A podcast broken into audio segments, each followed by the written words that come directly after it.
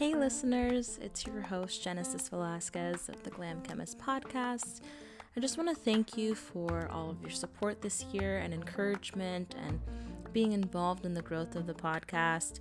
I also want to thank you for your patience the last few weeks as I'm sure all of us have had a super eventful holiday season. Um, I do want to share with you guys that I do uh, record these myself and edit these myself, so time has just gotten a little bit away from me, but I do miss interacting with you all as listeners and a lot of our amazing guests.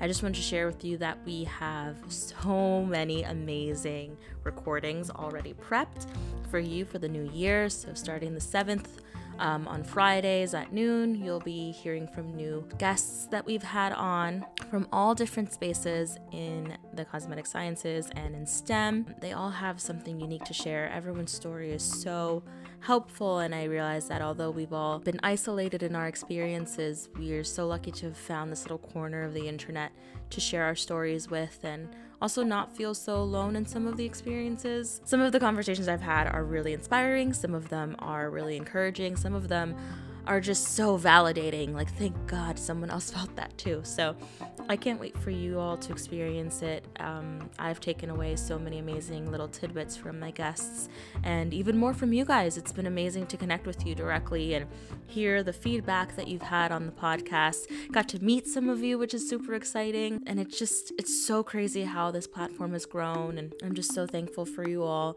participating in this little bit with me. Honestly, when I say it, it's, it was all for selfish reasons, but it's been such a wonderful place in the internet to come to and feel like I'm, I found my community of like other STEM sisters and or glam chemists as we now are calling ourselves.